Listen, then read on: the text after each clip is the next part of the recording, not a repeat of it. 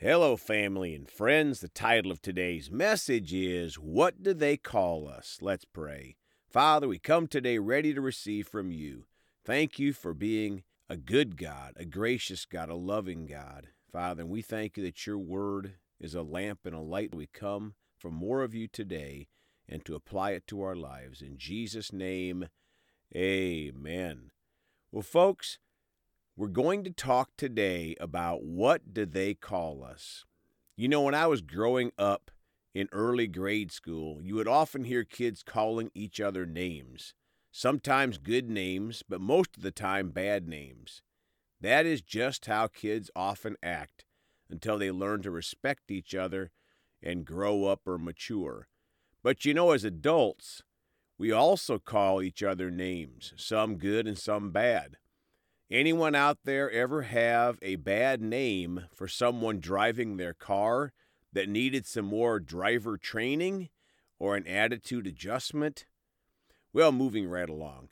But sometimes it could be a harmless or factual name like there is a policeman or a fireman or a teacher or an engineer. But the most important thing that people could say about us is that we are a Christian.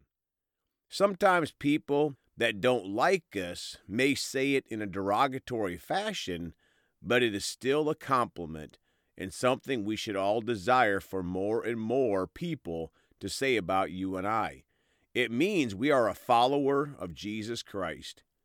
The Bible is extremely clear that only true followers of Jesus Christ will have an inexpressible reward coming called heaven if we continue in faith until the end. Are there people around us that don't know that we are a Christian? Hopefully, not too many, as people should know by how we live that we are a Christian. I was proud to hear my college son Tyler say a few months ago that he has been offered alcohol a handful of times, but he has always turned it down. I'm very proud of his decisions. But sadly, many Christians don't know that they are not supposed to act like the world drinking, cussing, smoking, gossiping, carousing, etc. We are called to be Christ like. We have been bought with a price, the precious blood of Jesus. I was also very proud to talk today to one of my daughter Shelby's engineer co workers and he said that Shelby makes all of them at work to want to be a better person. I can't think of many better things for our co workers to say about us, as we are called to be a bright light in this very dark world of sin. We are an ambassador of Christ. We represent him in all that we do. Let's start today in Matthew 5:16 in the Amplified Bible. Let your light shine before men in such a way that they may see your good deeds and moral excellence, and recognize and honor and glorify your Father who is in heaven. Folks, we are called to let our light shine before men. People shouldn't have to wonder if we are a Christian. They should see our light shine in a way that they see our good deeds and moral excellence. This brings honor and glory to God the Father in heaven. Matthew 5 15 and 16 in the Living Bible. Don't hide your light. Let it shine for all. Let your good deeds glow for all to see, so that they will praise your heavenly Father. My friends, we should not be hiding the light of Jesus inside of us. We are to let it shine. Our good deeds should glow for all to see, giving praise not to us, but to our Heavenly Father. Matthew 7, verses 17 through 20 in the Living Bible. Different kinds of fruit trees can quickly be identified by examining their fruit. A variety that produces delicious fruit never produces an inedible kind, and a tree producing an inedible kind can't produce what is good. So the trees having the inedible fruit are chopped down and thrown on the fire. 20. Yes, the way to identify a tree or a person is by the kind of fruit produced. Folks, people should recognize and call us Christians.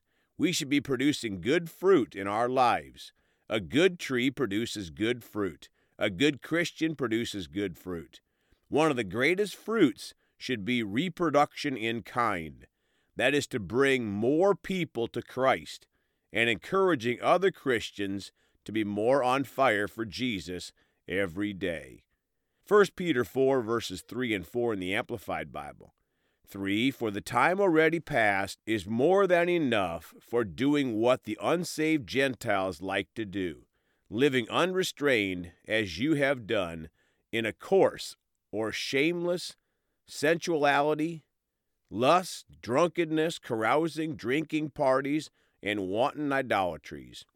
My friends, we are not to desire or partake of our old man's ways, the past, unsaved life of lust, drunkenness, carousing, and drinking parties.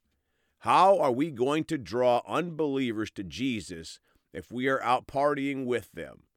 Sadly, there are far too many church people out doing this today, and also many supporting ungodly marriages and supporting the murder of unborn babies.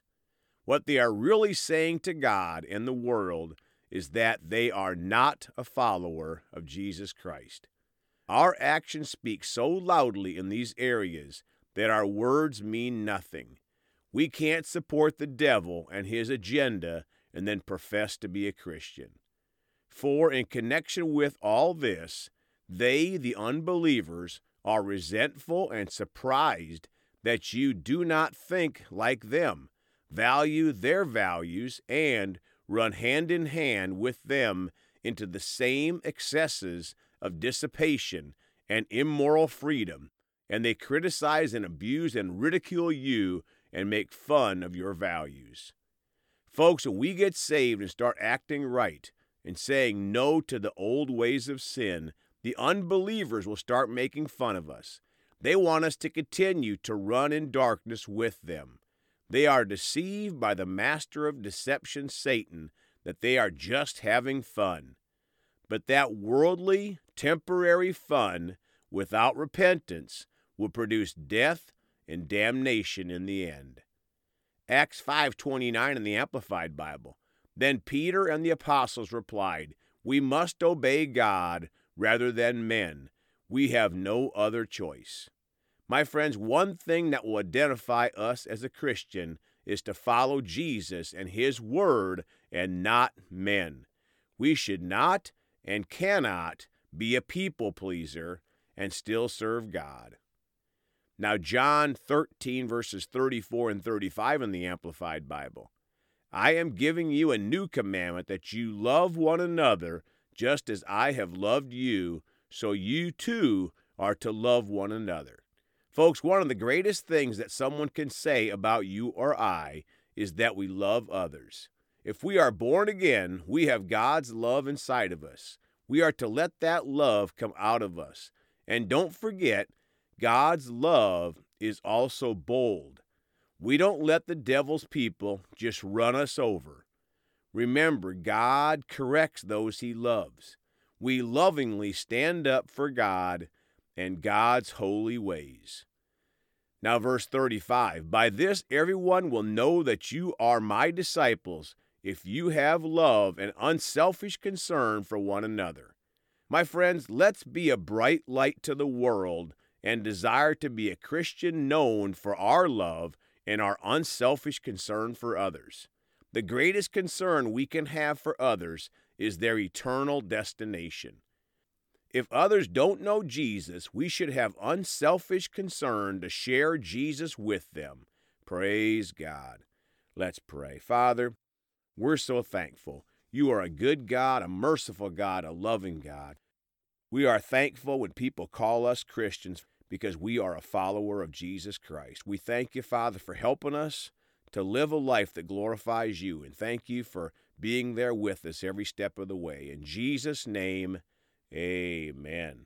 Well, folks, you can contact us at 812 449 8147. We love you all.